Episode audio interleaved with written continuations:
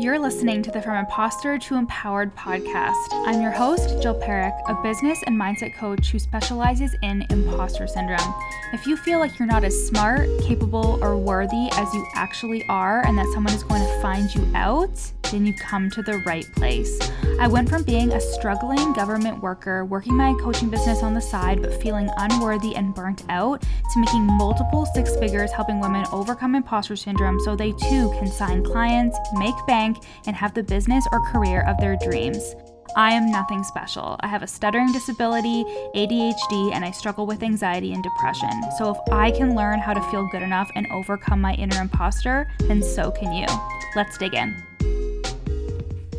Hey, hey, my loves, welcome back to the From Imposter to Empowered podcast. You are listening to episode 137, and it's almost summer. I cannot wait. I think it is a neurodivergent thing where our mood is so affected by the weather. I was talking with a one to one client the other day, and she was just saying how because it's been raining for so long in Australia, like for at least like a couple weeks, she said, like straight um, she was feeling really, really down. And the only coaching I had for her was to go to Amazon and get one of those sunlight lamps. You know what I mean? Like sometimes we can't coach ourselves out of literally needing vitamin D. So I told her to go to Amazon and get one of those amazing sunlight lamps that like replicates the sun and the UV rays.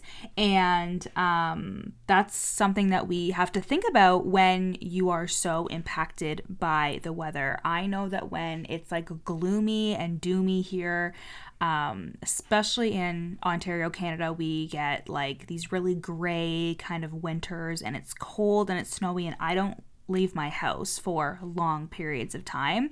And I work out, take my vitamin D. I do all of the things, but something just like comes alive in me in the summer when I can get outside and ground and touch the earth. And it's definitely on my bucket list to spend a winter in like Florida or in California or somewhere where it's just warm and I can enjoy the ocean. And um, that's coming. It's definitely one of those things that, like, right now, it doesn't exactly suit where I am in life, but I think it's coming. I think it's on the horizon. So, today's episode, we are talking about people pleasing. People pleasing specifically when it comes to sales, because imposter syndrome really does make you a people pleaser. And the reason why it does that, it's really similar to how we were talking about perfectionism. It's about 10 or 15 episodes down on the pod, but it's to this day, it's one of my highest downloads for podcast episodes when I was specifically talking about perfectionism and imposter syndrome. But when you feel like an imposter, when you don't feel good enough, it makes sense why you would be also, in part, a people pleaser because you are manipulating your behavior based on what you think other people will like. And the goal, the aim is for people to like you so you can feel good enough, so you can feel validated, so you can feel appreciated. And it is very innocent off the hop, you know? Like we start out being like, I just want to make people happy. I just want to do things for other people. Um, I just want to make sure everybody feels okay emotionally. Like I find that in both personal and in a professional sense, what I would do is I would take on the discomfort or emotional burden in a situation. So not make things awkward, not push too much in terms of sales and um, in terms of my personal life, like taking on discomfort and and just going with the flow and allowing other people to get their way and do what they want, so I could keep the harmony when it came to the environment. And this is something that I definitely picked up as a child in terms of with my dad. He worked two jobs and he was usually really stressed because he didn't have good emotional management of his own. So he would come home stressed. Um, and same with my mom. She worked full time and she did all the domestic labor. So she was raising three kids and running the house and taking us all to our sports and school and all that stuff. And she was also working an extremely demanding full time job too for the government. And, um, we could palpably feel like the stress and the tension in the house. So, how I learned to deal with that is I internalized it and just kept harmony as much as I could. And this was also associated to how bad I felt and how shameful I felt whenever I did something wrong and whenever I caused my parents stressed or caused their anger or caused them to be upset. I really took that personally because I felt good about being the good kid. I felt good about not needing any of their emotional support or labor, I felt good with just taking like the bare minimum because that made me honorable in some way or good in some way. You know what I mean? Um, and then I learned how much that had really affected me as I got older, feeling like the desires that I had, the wants that I had, the things that I needed, I would always reject them because I was just used to the situation that they would never be met. That unless I got them myself, nobody else could actually meet my needs and my wants and my desires because I didn't even leave room for me to have those things, right?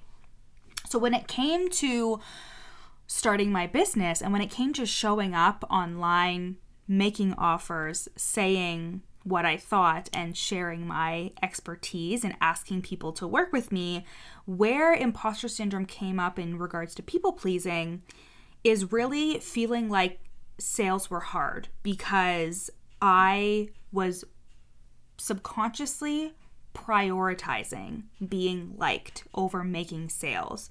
To me, I would think about, okay, I have to make sales, I have to show up and sell, I have to say this, I have to do that. But I also had the subconscious um, thought, the subconscious motivation that, but above all else, I need to be liked. And again, this is something that is not entirely conscious to us, right? Like we come into the space and we start selling and showing up and doing our thing. And or like, how come I have so much resistance? How come I'm overthinking everything? How come sales feel pushy or this doesn't feel good or whatever? And we don't even step back enough to realize that it is because that that primitive part of our brain is is wanting to be liked, is looking at everything we're doing and asking, but at the end of the day, do people still like us? And then when you think about society's rules and you think about the way that we are taught to be, especially women, how we're taught to be and function in society, a lot of the masculine things in business really turn us off because we're like, I can see somebody else do that and that's fine. But if I'm going to sell, if I'm going to show up, if I'm going to make sales, that all feels very masculine heavy and it does not align with the idea that we have about women. It does not align with how we are supposed to be as a soft, people pleasing, everybody else is way more important than I am woman being liked is of the highest importance for our brains because we equate it with safety, right? So think about as you were growing up and as you were moving through the world and if you had very low self worth, you were constantly looking to other people to validate that worth. So, of course, when you're going to come into the online space and you're uploading your posts and you're doing stories, you are probably heavier on the engagement side than other people. And what I mean by that is you are probably so much more fixated on engagement than some other people would be in terms of looking at the likes, looking at who's commenting, look at um, looking at who is even viewing your application, looking at um, how many times your reels got shared, looking at the engagement as a whole, looking at your Instagram story views and being like, who's watching it and how come they're watching it and blah, blah, blah, and just getting so invested into who is consuming your stuff because you are so used to seeking that external validation. And being liked, we now just equate that to being engaged with when it comes online. And again, it's of our highest importance. It could be subconscious, so you may not be totally aware of it, but it is of our highest importance because we just want to feel safe. And if you are somebody who has always felt that that feeling of like low self-worth you feel like you have to achieve for love do for love be for love um, then you are just trying to seek out a space where you feel safe and the space where you feel safest is when you are certain that everybody around you likes you and they love you and then you can feel like you belong right? Because as always the brain is going to look at how we belong. The brain is going to be like where can I fit in so I can blend in so I am not being perceived as something that is vulnerable or something that is a threat? How can I keep myself safe in this moment? And when it comes to being online, we are in our own world. We are the only people who own our Instagram fucking platform. We're the only person there. We're on our own tiny island, and that can feel very isolating. So we seek out the only way that we can seek out external validation, which is through engagement metrics, which is through posting something and then like obsessively looking to see who liked it and who's going to click on it because we feel unsafe. And in business, our safety, uh, we think our safety is equated to applications and equated to clients. So if people are engaging, then we can feel good like, ooh, the safety is coming, the clients are coming. And being liked is just how your brain believes that you've kept yourself safe from hurt and pain and rejection and criticism. As long as you're liked, you can feel good about yourself. As long as people like you and like what you're saying, you can feel good about yourself. But when it comes to high ticket sales, it really kind of blows it all up, especially if you already have thoughts about sales being sleazy or gross, because someone doesn't always have to like you, to believe that you can help them. You are providing a service to them, right? You're you are not becoming their friend. And the things that they could like about you could be your sales process. It could be your unique methodology. It could be the colors that you wear, you know? It doesn't always have to be about um about you as a person. It's not about you and your likability as a human being. And this is especially hard when you have low self worth and when you feel like you're not good enough because you don't even like yourself. And now you are telling yourself people have to like me in order to buy from me. And I just don't think that is true. People don't give two fucks about you. They they have to either see themselves in you or trust you. And again, I don't always think that you need to like somebody to trust them. I think about like specifically um this coach in the space who I have purchased from before and when I think about it, I don't know if I would necessarily hang out with this person at lunch. I don't think that I would go shopping with this person. I've heard them talk on a podcast before, and I didn't exactly love all of the things that they were saying and that they're into, but I can separate their value and the things that they bring to the table and the things that that they can teach me. I see that and I would probably in the future invest in this person. Not because I think that I have to like them, but because I am a self serving individual and I think that this person can help me achieve the things that I want to do. And again, it, it is probably like 99.9% of the time when somebody is purchasing from you they probably do like you, but they don't have to. And that's the point is your safety does not have to equate to a client liking you. You do not have to be liked in order to be extremely successful and to make a fuck ton of money if you are truthful, if you are open hearted, if you are honest, if you are giving value, those things are so much more important than being liked. And it is just your brain that has years and years of experience telling you that you have only been kept safe for this long. You have only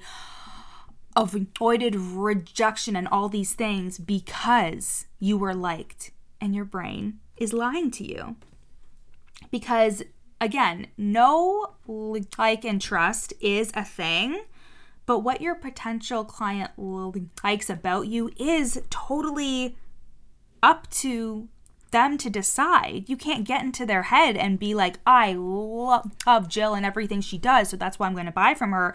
Somebody could just purchase from me because they like the way that I coach my clients. They could see the testimonials and be like, she knows what she's doing. They don't have to like everything about me. Showing my personal life in terms of like, I go to One Tree Hill conventions, or I really like the color pink, or um, I really like reality TV. I want to buy a horse someday. Me, like, sharing these personal things about myself are not a tactic for me to get people to like me. They are a tactic for me to show, hey, these are the things that I like. These are the things that I like, and this is who I am. And I don't need people to like the same things as me or to think of me as a likable person.